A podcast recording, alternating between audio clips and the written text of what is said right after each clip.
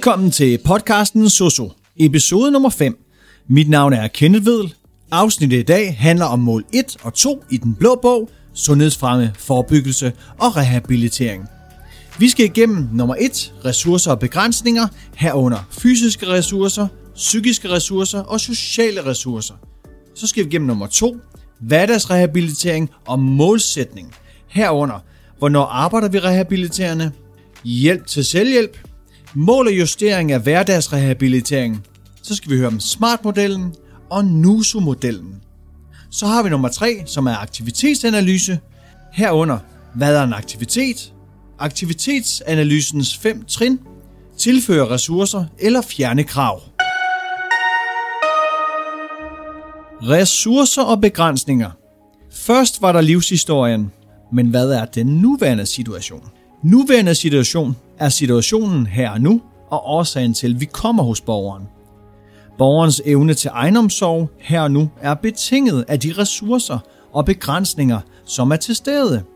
Ressourcer er alt det, vi kan eller vi har, forhold hos borgeren selv og i hans omgivelser, der hjælper ham med at forbedre og eller forebygge forværing af sin livssituation. Så at kortlægge borgerens ressourcer hjælper dig med at forstå hans funktionsevne. Begrænsninger er det, vi ikke kan eller det, vi mangler, så det er forhold hos borgerne selv eller i hans omgivelser, der gør det vanskeligt eller umuligt for borgerne at dække sine behov. Så at kortlægge borgerens begrænsninger, det hjælper dig med at forstå hans nedsatte funktionsevne. Vi har fysiske ressourcer og begrænsninger. Der har vi bevægelighed, vi har syn, lungefunktion, sanser, hud, koordination, hørelse, gangfunktion, kredsløb, balance, motorik, træthed, altså alt det, der hører kroppen til.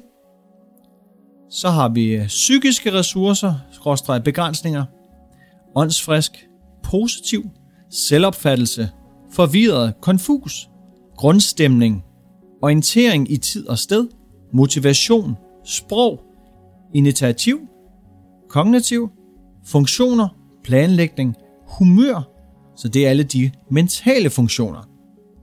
Så har vi sociale ressourcer, skråstrej begrænsninger, og det er netværk, det er økonomi, bolig, venner, familie, relationer, lokalsamfund, sociale aktiviteter, uddannelse, det er de ydre vilkår, altså det materielle, relationer og samfund.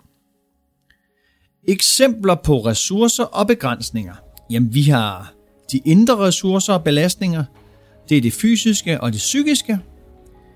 De fysiske for eksempel, jamen øh, det kunne være, kunne godt bruge arme hænder normalt, kan gå uden ganghjælpemiddel, kan holde på urin og afføring, har normal finmotorik i hænder og fingre, har intakt sanser, bortset fra hørelsen. Så har vi under begrænsningerne, har smerter i venstre knæ, har nedsat lungefunktion, kan højst gå 400 meter, kan ikke gå på trapper, har svamp mellem tæerne, har ikke kræfter til havearbejde, har nedsat hørelse. Det er jo de fysiske ressourcer og begrænsninger. Så har vi de psykiske. Orientering i tid og sted. Kan genkende, huske mennesker. Har motivation og kan tage initiativ til daglige gøremål. Har grundlæggende et godt humør. Trives med at være sammen med andre mennesker. Har et godt selvværd og god selvtillid. Og det var ressourcerne. Så begrænsningerne under det psykiske kan ikke overskue at klare alle praktiske opgaver i hverdagen. Glemmer en gang imellem at tage sin medicin, føler sig ensom, bekymrer sig om den ene søns helbred. Så skal vi snakke lidt om ydre ressourcer og belastninger. Så har vi de sociale, der under ressourcer for eksempel har to sønner, har nært forhold til naboen, som hjælper med diverse, købmanden ligger 100 meter fra boligen, har besøgsven fra Røde Kors, lever i et velfærdssamfund, har god økonomi, har det nødvendige indbo og hjælpemidler i hjemmet. Og så under begrænsninger, ægtefælden er død, sønner bor begge i udlandet, bor i toetages hus med stor have og har ikke egen bil. At mestre dagligdags gørmål, for eksempel at kunne lave mad, vaske tøj, tage et bad, er resultatet af både fysisk, psykisk og sociale ressourcer. Og mestring, det kræver, at der er balance mellem krav og ressourcer. Så under krav, de indre ydre krav, har vi fysiske, psykiske, sociale krav og forventninger fra os selv og fra andre. Under de indre, vilje, lyst, evner, kræfter, de ydre, eksempelvis bolig, arbejdsforhold og netværk. Det var en gennemgang af ressourcer og begrænsninger.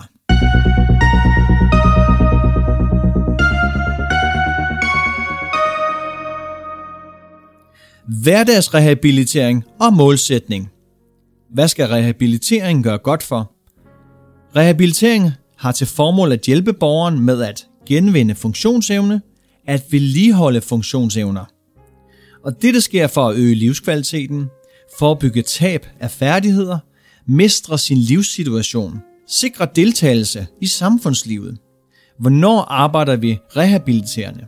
For eksempel efter en hjerneskade, for eksempel apopleksi, efter et knoglebrud, for eksempel skulder- eller lårbindsbrud, efter sygdomme, funktionstab til følge for eksempel influenza, lungebetændelse, cancer eller ved naturlig aldring, altid.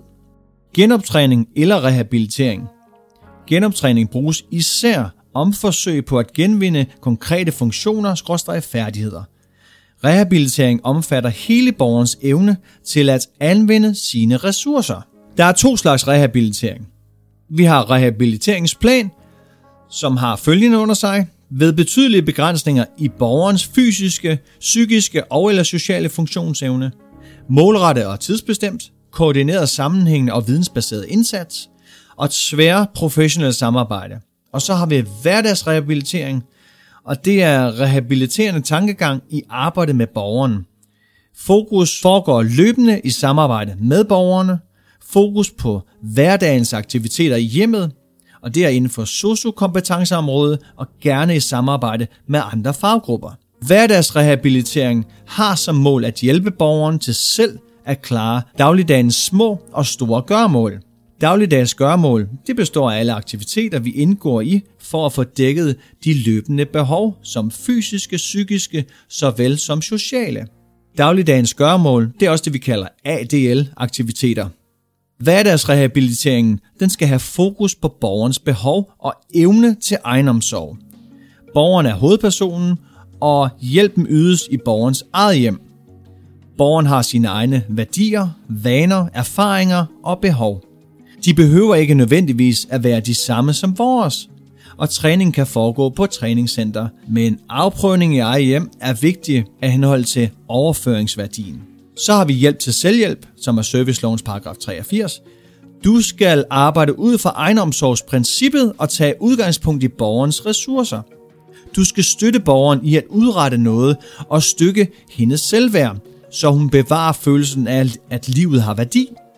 Du skal hjælpe borgeren med at blive uafhængig af din hjælp, så hun vedligeholder, styrker, genvinder evnen til selv at klare de daglige gørmål. mål og justeringer af hverdagsrehabiliteringen. Hverdagsrehabiliteringen den planlægges efter mål, som sættes i samarbejde med borgeren. Målene justeres løbende efterhånden, som borgerne får flere ressourcer. Hjemmetræneren bruger meget tid hos borgeren i starten, og tidsforbruget falder efterhånden, som borgeren bliver bedre til at klare sig selv. Så har vi SMART-modellen.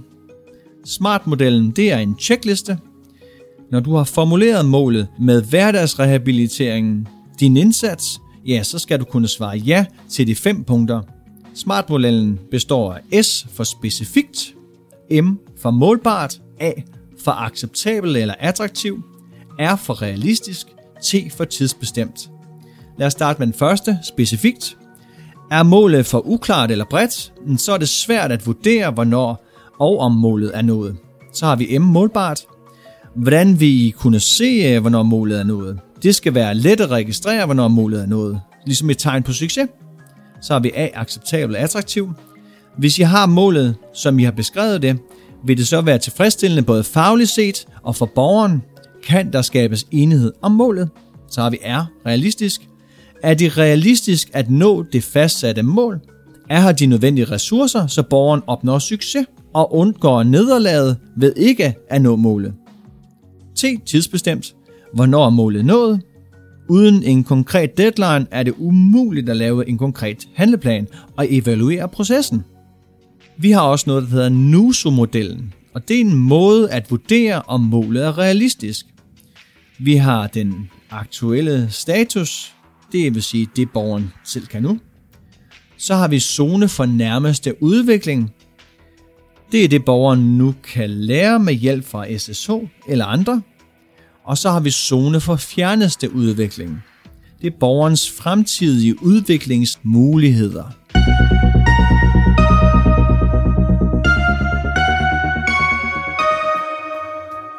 Aktivitetsanalyse. Men hvad er en aktivitet? En aktivitet er alle de handlinger, som hjælper dig med at tilfredsstille dine behov.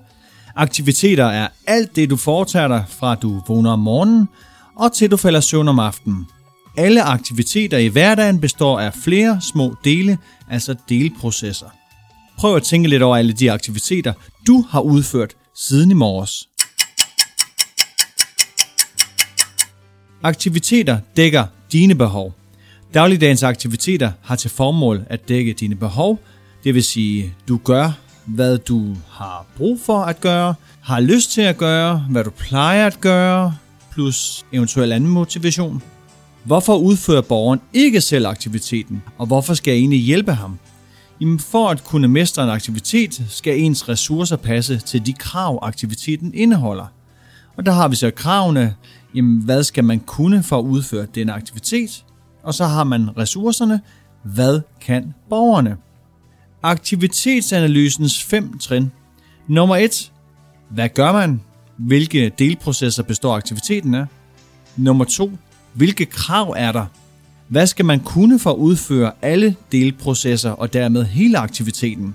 Nummer 3. Hvilke ressourcer har borgeren? Nummer 4. Er der balance mellem krav og ressourcer? Altså lige med om borgeren kan det, der er nødvendigt for at udføre aktiviteten. Nummer 5. Hvis borgeren ikke har de nødvendige ressourcer, skal man så fjerne krav, eller skal man tilføre ressourcer? Hvad kan man gøre, hvis borgeren ikke har nok ressourcer til at udføre aktiviteten? Jamen, så har man to valg. At give borgeren flere ressourcer, eller at fjerne krav, som er lige med at gøre aktiviteten lettere. Spørgsmål. Hvordan tilfører man ressourcer eller fjerner krav? Sådan her tilføjer man ressourcer, f.eks. med hjælpemidler, med træning, øget viden og indsigt, øge begribelse, håndterbarhed, meningsfuldhed, inddrage pårørende, dags- eller ugeskema med mere. Hvordan fjerner man krav? Det gør man f.eks. ved at tilføre hjælpemidler, andre overtager delprocesser, ikke udføre aktiviteten på én gang, sidde og ikke stå, tilrettelægge omgivelserne, ændre på tidspunkt eller rækkefølge med mere. Det var alt om mål 1 og 2 i den blå bog, sundhedsfremme, forebyggelse og rehabilitering. Du kan finde mig på det sociale medie LinkedIn, og så er du selvfølgelig altid velkommen til at skrive en 5 anmeldelse, så podcasten kan komme til at ligge bedre i søgeresultaterne. Vi ses derude, hvor vi ønsker at gøre en forskel.